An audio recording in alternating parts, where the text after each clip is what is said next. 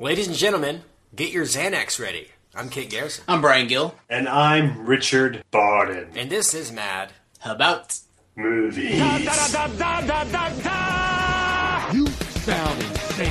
You realize that? Oh, yeah. The whole world got crazy. Are you seriously? Yeah. It's showtime. That's fun. Mad About Movies is your go-to podcast for all things cinema. We talk movie news, movie rumors. We give you detailed analysis of our chosen movie of the week. Don't worry, we'll warn you before we go into spoilers. Mm-hmm. Please stay tuned till the end of the episode for our week recommends, in which we suggest something you guys need to check out as soon as possible. Uh, this week we are focusing our efforts on what, Brian? Woody Allen's Blue Jasmine. No, I have never been to San Francisco. I'll be staying with my sister. Jasmine! Oh, my God. Look at you. Your place is homey. Oh, the flight was bumpy. The food was awful. I mean, you'd think first class. I, I thought you were tapped out. I'm dead broke. Really, I mean, the government took everything. All I can say is you look great. Oh, uh, now who's lying? Blue Jasmine. I always, I always wonder, and maybe you guys know this, and we'll have to talk about it maybe a little bit more once we talk more about Blue Jasmine. How does Woody come up with these names for mm. these movies? Interesting. You know, he he probably thought of the name Blue Jasmine before he wrote the movie. Wouldn't surprise me. Wouldn't surprise me. Um, but yeah, we're going to talk more about all things Woody Allen and Blue Jasmine a little bit later in the show. Movie news. Yes! Rumors and rumbling. That's awesome! Let the filibustering begin. I want to mention one thing before we before we get going. I came across a little infographic on the interwebs uh, today, and it has to do with the wealthiest movie directors in the world. And I just wanted to see if we could, if you guys actually could go on down a list and see if we could name who we think the wealthiest directors are uh, now. The data was compiled from...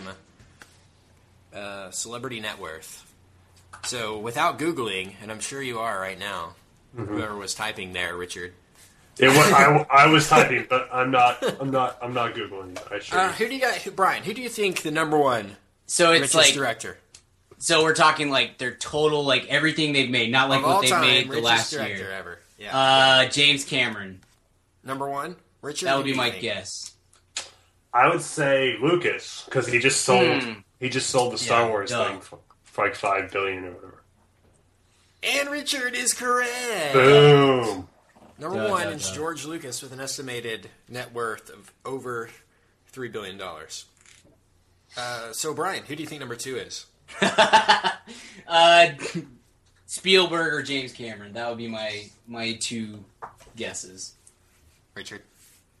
Uh, I'm gonna go with Spielberg. Just he's made more movies. That's correct. Boom, killing it. Steven Spielberg, number two, number three. Brian, you had it. Okay, there it is. James Cameron. James Yay. Cameron. Number four might come as a surprise. Brian, who do you think number four is as the wealthiest director ever uh, or uh, currently? I don't know. That's a after you get past those three, you get into like every, I don't know, Chris Nolan or man, maybe Ridley Scott. I don't know. It's probably somebody. It's probably Woody Allen since we're doing Woody Allen movies tonight. I don't know. Woody Allen. No. I know he's it's not. No. no, that is. I'm sorry. All right. He's not even on the list. If that makes you. Uh, so Kit, Kit said it was a surprise, and he said it with a chuckle in his mouth. Yeah. So I'm thinking it's like Michael Bay. It's got to be Michael Bay. Or. Oh. Um. Uh, okay. Part of you. No, part of me wants to say Tyler Perry, but I'm not. I'm not going to go there. I'm going to go Michael Bay. Brian, hey Zemeckis. I don't know. It's Tyler Perry. No. Ah! Now I we had it. Now we're done. We should have been smarter, Richard. It's not racist to think that an African American man can be the fourth uh, no, wealthiest director of all time. It's not at all. I just wish it was any other African American director. Tyler Perry. Yeah, is uh, number four. Uh, well, he, he self-produced. When, you, when I tell you the rest of this list, you're going to be shocked. Right? Okay. He makes a lot of money. There's no doubt. But for him to be ahead of some of these other names is incredible. So directly behind Tyler Perry at number five, we have Michael Bay. Mm. Uh, see, I was close. Like I'm on this list. You know I'm good at this. You are good at this. Now, who do you think number six is then, uh, Richard? All right, so we did. So we have right now as the wealthiest directors, number one, Lucas, Spielberg, James Cameron, Tyler Perry, Michael Bay. Uh, oh, them. It's got to be uh, Lord of the Rings, uh, Peter Jackson. That's correct! Now I have no idea. I think those are the only like five or six directors I know. Now, Brian, who do you think is behind? There's only I've a done, few more I want to name. Yeah, because I've done so well up to this point. um, gosh, I don't know. Is Ridley Scott somewhere on that list? Ridley Scott is on the list. Uh, man. Steven Soderbergh. I, I don't know. I have no. I have, okay, so yeah. I'm gonna go ahead and name it. It's the Wachowskis. Okay. Behind Peter yeah. Jackson, and then Rob Reiner. Oh, wow. Behind them, wow. Barry Levinson. What? Ri- yeah. Wow. Mid Ridley Black. Scott. Much man. Barry Ridley Levinson. Scott. No, Barry Levinson did Men in Black, and probably has like. Yeah. Didn't he? Didn't he do Men in yeah. Black? No, that was. Uh, no, that was. Um, sh- uh, It was not Barry Levinson. Oh, okay. Um, Sorry. It was the guy, same guy that did uh, Wild Wild West. That was no, Barry Sonnenfeld. You're right. I always Sonnenfeld. Yeah. Sonnenfeld. Yeah. Barry. I knew it was Sorry. an S name. So, now, I don't know what Barry Levinson has money from. Seriously, I'm looking up his credits. Look, right now. That's why I wanted to bring this up. The key to this is crazy. Self-producing, right, and getting outside that studio system. I'm so, guessing because Tyler Perry produces all the stuff in house, so he makes all the profits. Sure. Um, and. And then obviously Lucas with you know that money's you think it's from Star Wars, it's not. It, it's from Industrial Light and Magic. Um, Barry, Barry Levinson must be just making bank off of residuals from like yeah. T N T and stuff because his his cre- his early credits you know are like Diner, The Natural, Good Morning sure. Vietnam, uh, Rain Man, and then after that, sure. I mean Disclosure, Sleepers is a great movie, but it's not like that's making any money. Wag the Dog, Sphere. Does he Bandits. produce anything? I don't know, man. Uh, he invested well. Get some. She gets yeah, some investment. Has a net tips worth from, of over one hundred fifty million dollars somehow. Wow. We gotta get investment tips from this guy. Yeah. Gosh, I don't. He even, doesn't produce anything, Brian. He does, but nothing that's nothing like that's that. I'm that. A, I mean, he's really like, like he's got a lot of T V credits, like Oz. Yeah. And Same here. I've Borgia seen that. And Copper and stuff if like he that. He made uh, that much money from Analyze That. And analyze right. this. Weird. Anyway, sorry, this is probably really boring for the listeners, but... Uh, so we got Ridley Scott after Barry Levinson, believe it or not. It's crazy. Uh, Ron Howard, Roland Emmerich, Gore Verbinski, Guy Ritchie, John Lasseter. All yeah, the way down at the bottom of the list with a one hundred million dollars net worth. Weird. That's crazy. I'm surprised Ron Howard's not higher up, given how he has his hands in so many things. Yeah, Tarantino, too. Coppola, because, you know, all that Godfather merch. Yeah. You think maybe his deal wasn't that good. Uh, yeah, anyway. I don't know. I don't know how accurate this Tim list Burton, is. Too. It's just the list I've seen. So. Tim Burton's another one I'm surprised doesn't have more money. Scorsese should have more money. Gosh. Yeah. And it but just cool. makes you think. I wonder what kind of deals Barry Levinson negotiated when he made his movies. You know, maybe he yes. negotiated more money up front or more back Straight end. Straight cash, or, homie. You know, like what... What happened to, you know, the Christopher Nolan's not even on here. Yeah.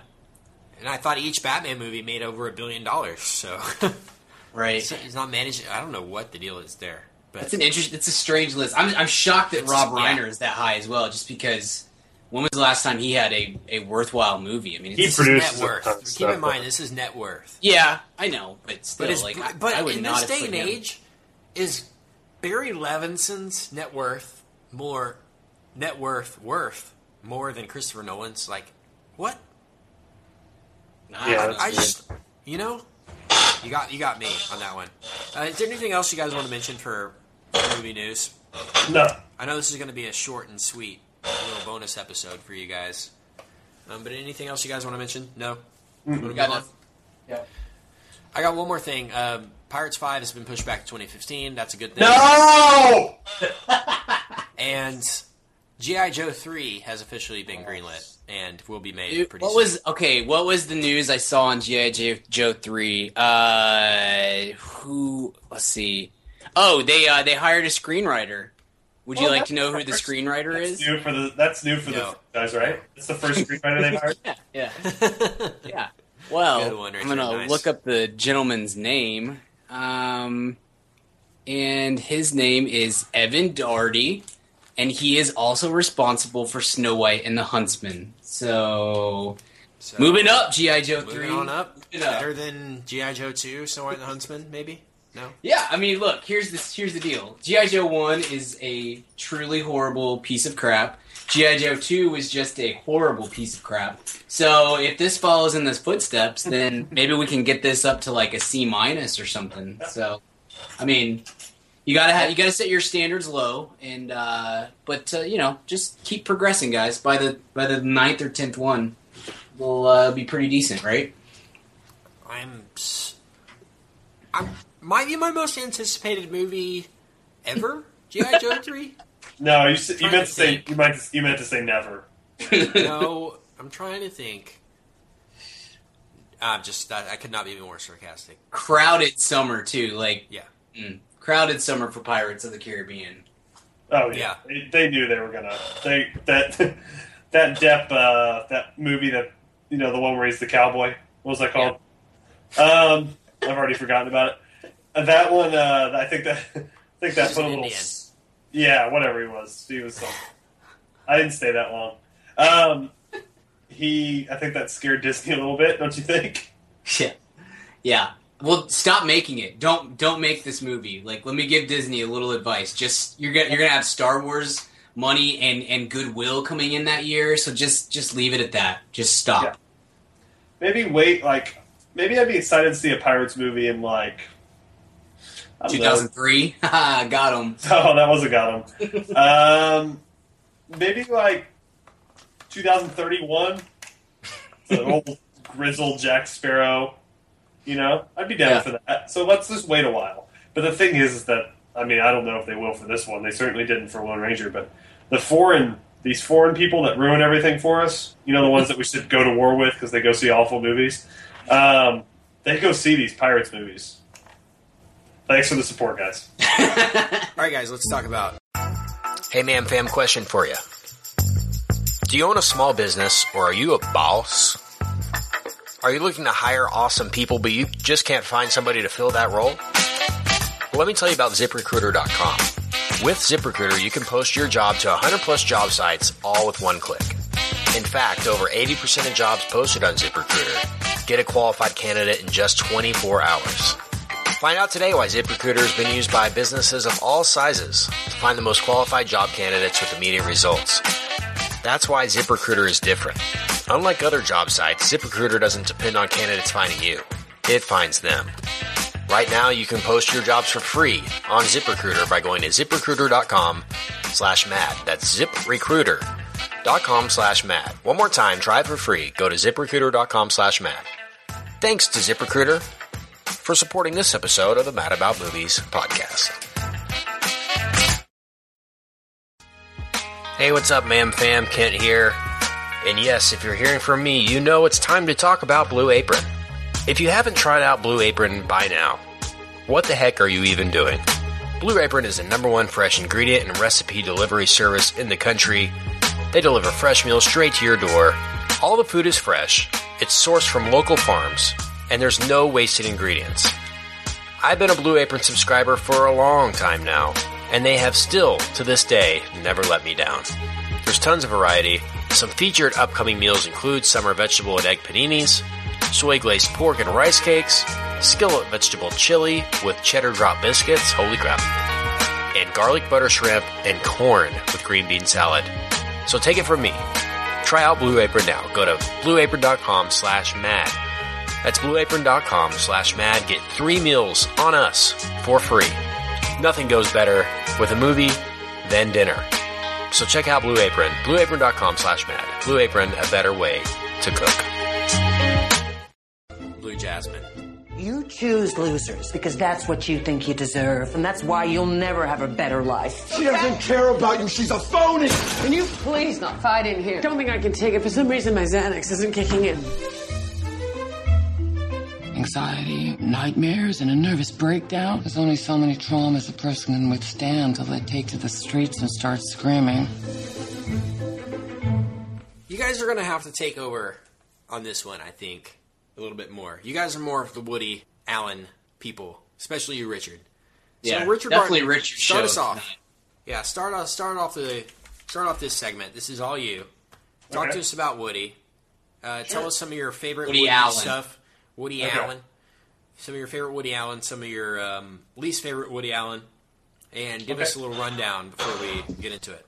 Absolutely. So uh, Woody Allen, uh, this is his return to the United States. Uh, this movie, as the, you know, he spent the last, I don't know, ten years or so making films uh, abroad, uh, and you know, Woody makes a few different kinds of movies. He makes kind of these dramedies. He makes flat-out comedies, and then he makes these movies where he really tries to showcase uh, a single uh, actor or actress, uh, and you just hope to God that that actor or actress is not him. And uh, so, uh, you know, this this is probably falling into the latter case. You know, this is a movie that is really just a, a uh, showcase for Cate Blanchett, with some very good supporting uh, uh, parts in there, too. Uh, but uh, this is, a, I think, a must-see if, if you're interested in acting at all. I think it's a it's a wonderful, uh, wonderful performance by by Blanchett, as well as, you know, really everyone in the movie.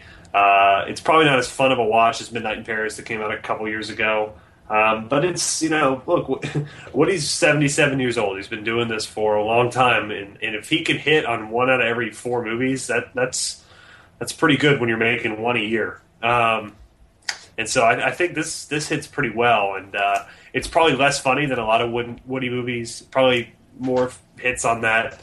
Uh, a lot of like some of the stuff in the seventies, um, but it's, you know, he's he's uh, has a great cinematographer with him. The movie looks great. He's he's he, the music's fa- fabulous. It's it's a smart movie. Um, it's it's not the most electrifying script of all time, um, but the the performances really carry it. Uh, my favorite, my favorite Woody is uh, I like. Gosh, I love Manhattan, which is on Net- Netflix, or at least it was uh, pretty pretty recently, um, which is uh, I think awesome. Uh, Annie Hall, obviously, Hannah and her sisters is, is okay, but I think that one's a little overrated. Um, I'm trying to think what else. I'm looking at the filmography here. Uh, Bolts Over Broadway is fun, uh, and then there's a really dark period, late nineties, early two thousands, where he just made some really terrible movies, but then he kind of picked it back up again with Match Point uh, once he, he went abroad and got reinvigor- reinvigorated. But uh, the one I probably enjoy the most is uh, the ones that are kind of, I don't know, uh, based on some. He did this movie called Love and Death in the seventies, which is based off of Russian literature. It's kind of a parody of like Tolstoy and Dostoevsky and stuff, and that's a really, really funny movie. And then also uh, Stardust Memories as well. So uh, I'll stop talking now because I'm tired of me talking. Uh, but what, I'm interested. What you guys? What you guys think, Brian? Yeah, I. Uh, I'm not a. I'm not. It's not that I'm not a Woody Allen fan. It's that I just haven't seen. It's that he has nine hundred movies and I haven't yeah. seen that many of them. Um, I think I've mentioned before. I, you know, I'm not good at catching up on classic cinema. Um, just because I, I try really hard to see as many movies from the current year that I possibly can. Um, that's how I try to serve the listener and the reader, is to, to see one hundred movies from two thousand thirteen, you know. Um, and so that leaves me with not a whole lot of time to go back and catch up on on the old stuff. Um, and as Richard just mentioned, uh, the the first few Woody Allen movies that I saw were from that That early, yeah. that uh, nine, that late nineties, early two thousand period, that are just, they're really bad. Um, Terrible. Curse of the Jade Scorpion and yes. Melinda and Melinda. I think uh. honestly the two first, the first two Woody Allen movies that I saw, and the last two that I saw for quite a while, um, because I just they're terrible, and I didn't understand. Yeah, um, what the deal was. Yeah, what the deal, what the, the big deal was. I'll tell you one that I really like that never gets mentioned, um, and because it's really not, it's it's such a different thing than what you usually get with Woody Allen. But it's uh, two thousand seven called uh, Cassandra's Dream with okay. Colin Farrell and Ewan yeah. McGregor. And I'm a I'm kind of a big Colin Farrell fan. It's not it's not a movie that's like any kind of groundbreaking material or anything, but it's such a dark, kind of twisty deal that's really not. It, you would never guess that it's a Woody Allen movie. Yeah. Um, and uh, I I think it's a it's a very underrated, kind of cool movie. And that kind of got my my piqued my interest enough. And then uh, Midnight in Paris last year, um, or two thousand eleven, excuse me, was uh, was just a, a really outstanding movie. And I, and I uh, I'm surprised. I was surprised by how much I liked it, to be honest. Um, and I thought that Owen Wilson was one of the better Uh, Woody impersonators um, yeah. from any of these movies, and, and and really it was that the story was just such an interesting and uh, light, mm-hmm. airy sort of uh, sort of plot. So uh, I, I liked it quite a bit, and that's kind of got me back into the swing with with Woody to the point that I've, I've seen. I went. And I saw. I saw Annie Hall for the first time since I saw Midnight in Paris, and uh, and it's obviously it's great. Um, Manhattan, at one point I added it to my queue. I don't know if I ever watched it or not. But anyway, caught a couple more uh, of his old ones and, and have started to really kind of understand what it is that made him great and why he has such a great um, reputation now. Uh, so that's kind of my background with, with Woody. I don't know, Kent, if you want to jump in with your, your Woody Allen thoughts or if you want to just talk Blue Jasmine from here on. Talk to me about Blue Jasmine first, and I'll give okay. my thoughts soon. Sure. So uh, it's it's not nearly as uh, it for me. It's not nearly as much fun to watch as uh, Midnight in Paris, and it's not overly uh, humorous, even in that kind of classically Woody way. Mm-hmm. Um, but the the main thing is this: the movie I can take or leave. To be honest, I don't I don't really care about what's happening most of the time. Uh, but Cate Blanchett is just so great, and if she's not nominated for an Oscar come uh, come January, I'm going to be furious. Yeah, um, I thought she was just absolutely amazing, and uh, and man, I mean, look, Woody does a great job. I think of if you'll work with him, he'll work with you to give you the best opportunity to showcase what you can do. Mm-hmm. And uh, man. The, the the combination of of, uh, of Woody Allen and Cate Blanchett is is uh, spectacular. Um, so that was the my big takeaway from this movie is just how how outstanding uh, Blanchett is in a very difficult role and a role that asked her to do about honestly asked her to play about three or four different people. Yeah, um, and and, how, and be kind of funny and yes. be yes. oddly likable and like right. It's uh, that's pretty demanding. Absolutely. So she's fantastic. The supporting actors are all uh, very good. Alec Baldwin and uh, dude, um, Andrew Dice Clay was really good in this. Like, it's so weird that that's. I mean, that's, that's a sentence you can utter. In yeah, yeah. But uh, he has, he has honestly, I think maybe the, certainly the most real moment in the whole movie when he confronts. Yeah. Uh, Jasmine yeah. on the street is just a very it's only like a minute and a half but it's it's really sticks with you, it's really strong. Um so no it's it, lots of great performances uh that make it a worthwhile movie. I like I said I don't necessarily so much care about the story a whole yeah. lot but uh the way I did with Midnight in Paris, but anyway uh from an acting standpoint just superb. Great, thanks. I totally agree with you there. Great stuff by Blanchett. I mean, she absolutely brings her A game in mm. every form and fashion in this film. Totally agree with you. I'm sort of in your boat, Brian. I'm not not a Woody Allen fan. I'm just not familiar with all of his work. I mean, with me, everything I've seen of his, I've probably seen, you know, half a dozen of his movies. It's it's almost the same thing every time. Not every time, but I mean, it's very much you know what you're going to get. Uh, sure. There, and not to say that that's bad because I know what I'm going to get, and that's a great thing to know when you're spending almost ten bucks to go to a theater. What kind of experience you're going to have, and you're ninety nine point nine percent of the time going to enjoy yourself, uh, unless you're watching Again, Curse of Jade Scorpion. Don't do that. It came out after like nine eleven too, like awkward yeah. time, like just yeah. no one. Yeah, it was just weird in in all ways. But I sort of take the the stance you guys took on Spectacular Now with this one. Yeah, it's not that it's not not, not that it's bad. It's just that I don't care that much. I sure. mean, a lot of this is. I mean. You guys are older than me, but you're not that much older. But, I mean, it's adult drama, you know, and it's like um, maybe it's just because I haven't experienced a lot of that yet that I'm sure. not – I can't appreciate it more. Sure. But it was great, um, you know, great performances and everything. And like you guys felt about the high school drama, I felt about the adult drama. Sure. You know, maybe – with Spectacular Now, I was just looking back at my memories. With this, I'm just, like, looking at my future, and it scared me, you know? But, man, great relationships here, just great ensemble, really. And the actors play off each other very well. Great. Peter Sarsgaard's really script. good. Yeah. Yeah.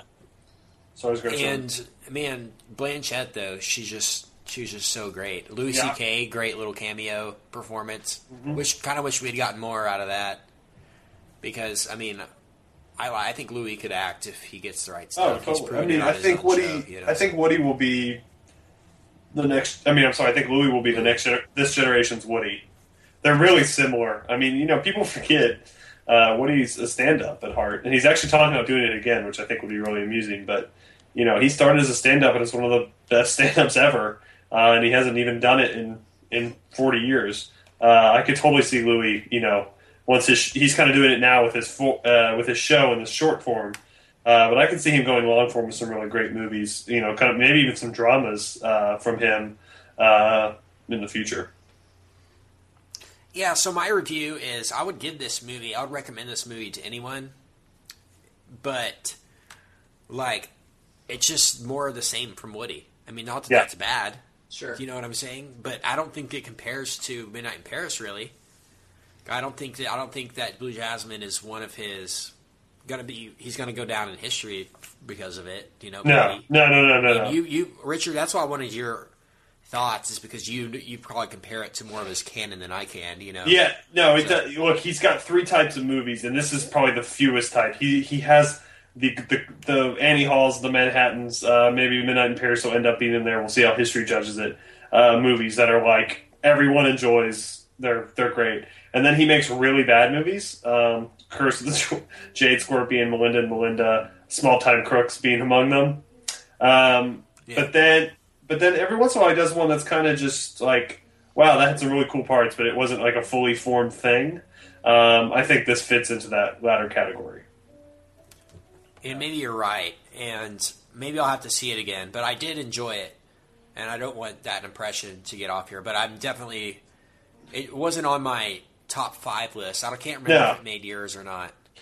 Uh, I don't think it did. If it was, it was up there. I mean, I, I enjoyed the movie, and it was up there, but I don't think it made my top my top list.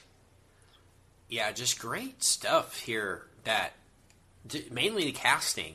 Yeah, I mean, hats off for Dice Clay. I mean, really, I can't.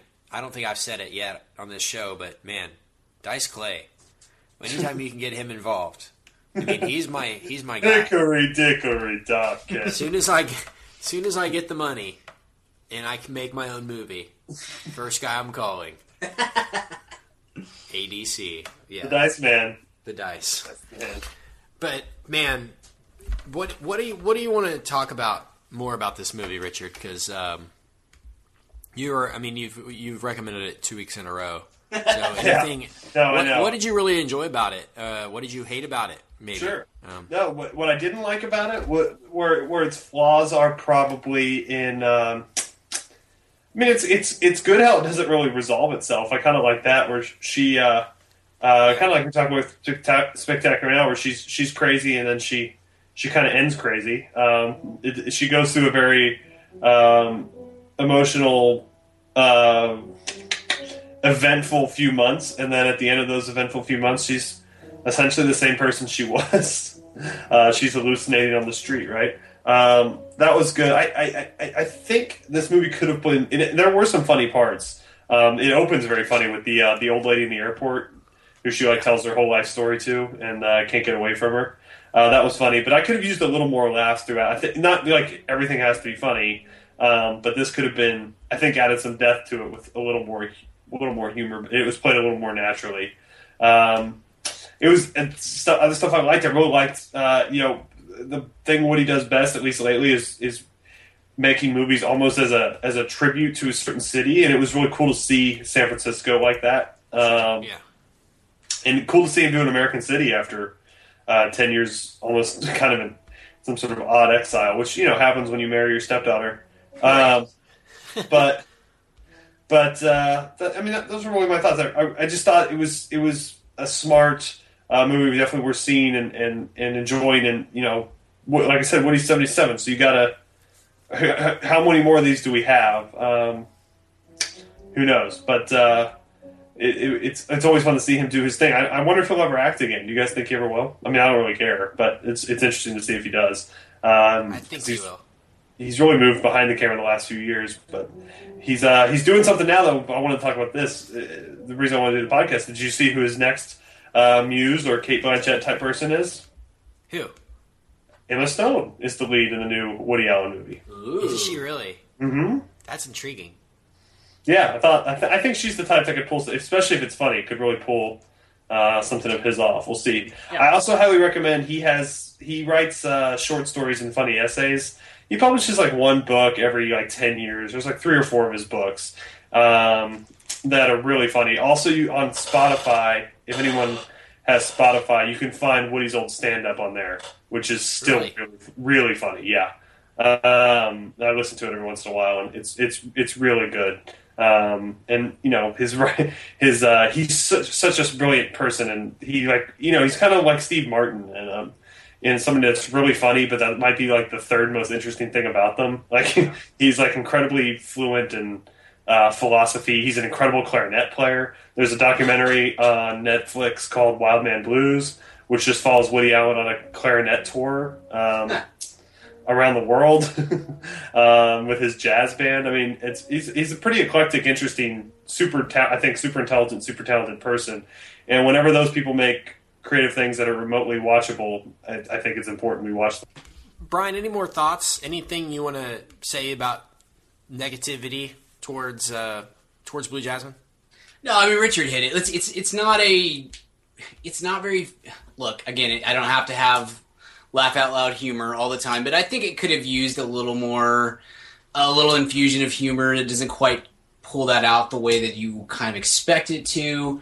Um, you know, it's, but really, this is a movie that anybody who's listening to our podcast, we, we assume you're a big movie fan. You need to see this movie just, just because of the performance, because it's just such a, uh, mm-hmm. such a platform for great and really understated simple, subtle performances. Mm-hmm. We, we've mentioned over and over again, but I think that's one of the things that you get with a Woody movie uh, like this is that you you have just a, an opportunity to just go out and, and just kind of showcase what you yeah. what you do, and uh, so you get the the Sarsgaards and the Louis C Ks and uh, Baldwin and all these guys are getting to do uh, Bobby Cannavale and and getting oh, to he's do great. He's always great. Always Bobby great. Cannavale needs to be bigger. I love yeah. that guy. Or Cannavale. Yeah. I don't know if it's Cannavale or Cannavale, whatever it is. He's he is always the goods in everything. Sure. Yeah. So yeah, it's a look. It's a it's a great it's a great showcase for for acting. Um, even if the you know even if you're not totally enthused about uh, the plot or the you know where where it heads and whatnot. Yeah, I say. I mean. Everybody needs to see Woody's newest movies just to see where Woody stands in the world, you know? Yeah. Like, he's sort of just kind of a such a tentpole filmmaker mm-hmm. that if you're going to like movies and, and say that you're a movie lover, you just every time you know Woody releases a movie, you need to see it just to see where he's at right now. Yeah. You know what I mean? Sure. Like, and I will continue seeing his movies just just for that, you know, just mm-hmm. to see what he's up to, you know, what he's going for now, and it'll how be, his how his stuff has evolved. So it'll be interesting to see, like, kind of where he goes. Because um, yeah, he's doing the Emma Stone movie. He's talking about doing stand up again, which I think would be really It's like the longest break ever. I mean, I think he stopped doing stand-up in like nineteen sixty-eight. I'm not even kidding. Um, and he, he saw somebody do it recently and was like, I'd like to give that another shot. So we'll see. Um, we'll see. Uh, wouldn't it be funny if he had a really foul, like, F-bomb-filled H B O special? Just worked blue the entire yeah. time. He's, he's wearing like a ye- he's wearing a leather jumpsuit like Eddie Murphy in Raw. um, but uh, yeah, I'm I'm interested to see where where, where he goes. Okay, you, you that's a really interesting point. Like he's he's like a important cultural figure. He's an American, yeah. not not an American treasure in the uh, sense that we use it for for. I don't know if he's he's earned the. Uh, Woody Harrelson, Bill Murray, American Treasure status, but in the the true sense of it, like he's a distinctive American voice uh, yeah. of the last fifty years, and even when that voice is wrong or or not as good, uh, you know, like what maybe there's some Bob Dylan records over the last fifteen like, years that haven't been it's great. Like Spike Lee, yeah, I mean, we're we're probably gonna do Spike Lee's newest movie, Old Boy, later in the year. Doesn't mean we're gonna like seeing it or go see it, but you he's such a Yeah, platform filmmaker, you have to see what he's doing, how yeah. he's pushing it. You know what I'm saying? So yeah, go. No, I think I think that's that's interesting. Um, so yeah, good good point, Ken. I think that's that's really astute.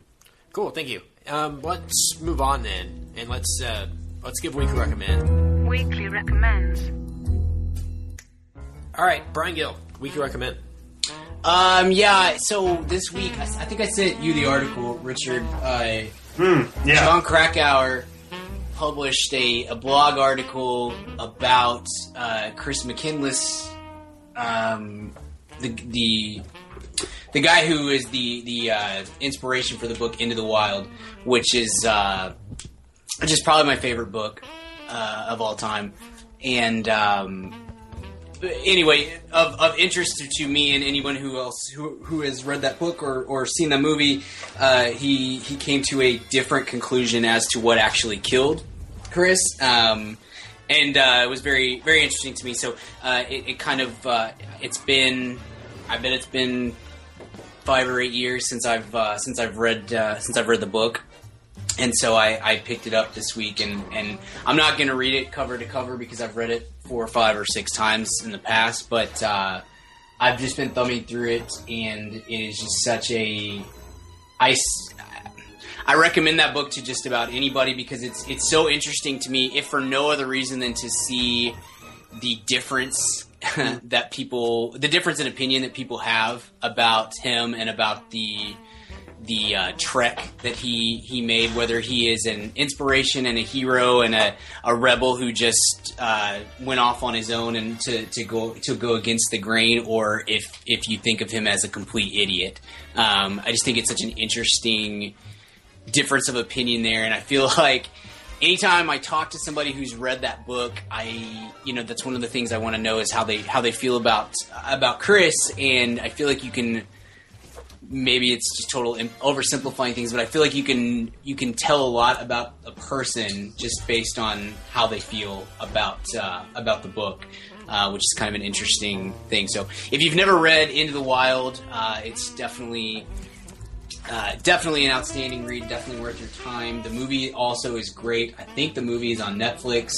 It was my second favorite movie of, of two thousand seven.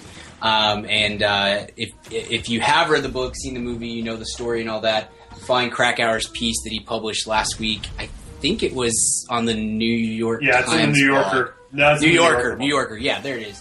Uh, about the, the new discovery in terms of what, what it is that actually uh, actually did him in. Sweet. Thanks, Brian. I love Into the Wild. I own yeah. the book and the movie. Great stuff. Fantastic. Definitely. Uh, let me get my weekly recommend before you, Richard. What? That's, yeah, sorry. Um, I'm going to recommend a T V show, comedy.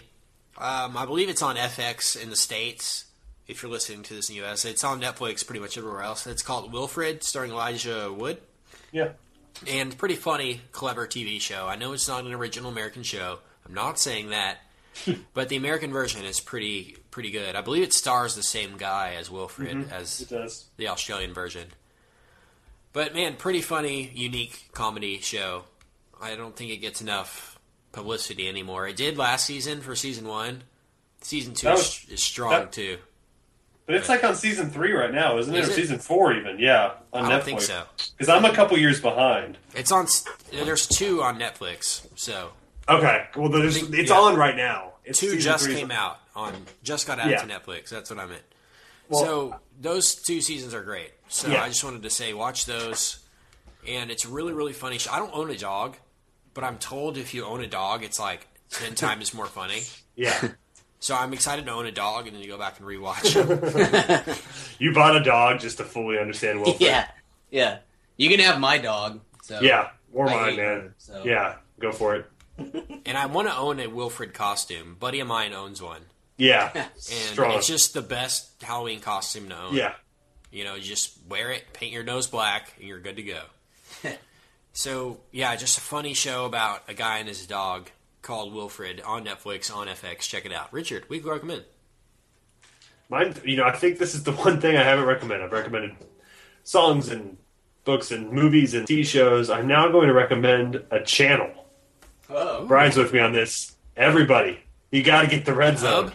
Yes. Oh, Red Zone. You got to get the Red Zone. It's like seven oh. bucks a month. It's just, it makes every Sunday so much better. It's the N F L Red Zone. You sit there. It's just, it flips through the games for you, you know, especially when your team's not playing. You just kind of want to watch some basic N F L action. But the two game, the, for some reason, the only game on is on C B S, and it's, you know, Jacksonville and the Raiders. Right. And you just want to gouge your eyes out. Well, this right. lets you just go watch every other game.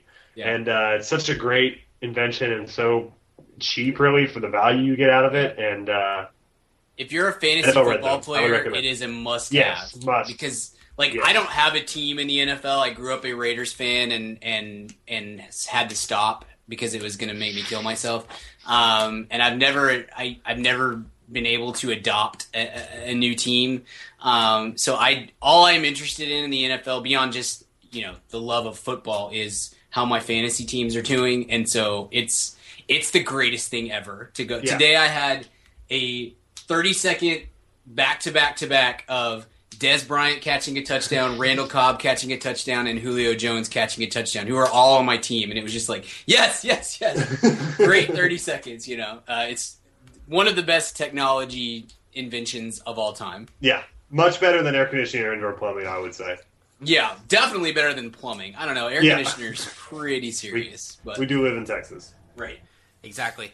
Yeah, today I was watching uh, the Cowboys game. After that, I realized, holy crap, I don't have N F L Red Zone. Oh. Ah, because I was gone all last Sunday. I wasn't watching any of the games, so I didn't know. So luckily on on my cable, on U verse, you could order it immediately. You didn't yeah, have to like, wait a day or whatever. Yeah. So I just ordered it immediately. Yeah, I watched the whole second half of today's action on N F L Red Zone. And I was thinking the same thing. I was like, man, this is just one of the greatest inventions of all time. No commercials is the greatest yes. part. Yeah, yeah, exactly. Like, I was watching a game on Fox, and during commercials, I would just go to N F L Red Zone, yeah, and catch up on all the other games going on around the around the league. So it's just a great. And I mean, if you're not yeah. familiar with it, basically what it is is during Sundays when all the games are going on, it automatically switches between which game is the most interesting at the time. Yeah. So you're always getting you're getting every single highlight plus live action of ninety, probably ninety percent of the games you'll get. At least yeah. get some some stuff in there live. It, so it's the ultimate indicator of what an A D D society we are, because it's just like you spend twenty seconds in one place, and he's like, "All right, I'm going to take you out to Saint Louis. We got a we got a you know touchdown's about to happen there, and then all right, now we're going to head out to Seattle, and it's just nonstop, nonstop action. It's the best. It is amazing. It's saving the N F L right now, or it's actually, it's actually yeah. probably hurting the N F L because people would rather watch that then go to the game. They really would. Oh, yeah. I would, too. Absolutely. It, it's it, it's hard for, to convince me to go fight a crowd anymore. yeah. yeah. I, yeah. I'm, I'm with the old people on that one. Crowds are awful. So, uh, anything else you guys want to mention before we get out of here for this week? I just want to apologize for uh, my roommate teaching himself Maroon five on the piano uh, the entire podcast. I thought he was doing that on purpose. You were, like, going to pay him to accompany all your good thoughts. Yes. Yeah. Yeah. yeah, that's no, not music I added. Uh, yeah. No, and, that's uh, just going on. I just want to add uh, Now You See Me, because we didn't mention it in this episode. We needed to make sure that we kept that counter on. Alright, let me tear the cl- countdown calendar off. Uh, on that note, until next time, we will see you at the cinema. Goodbye! Bye! Goodbye. You're unbelievable.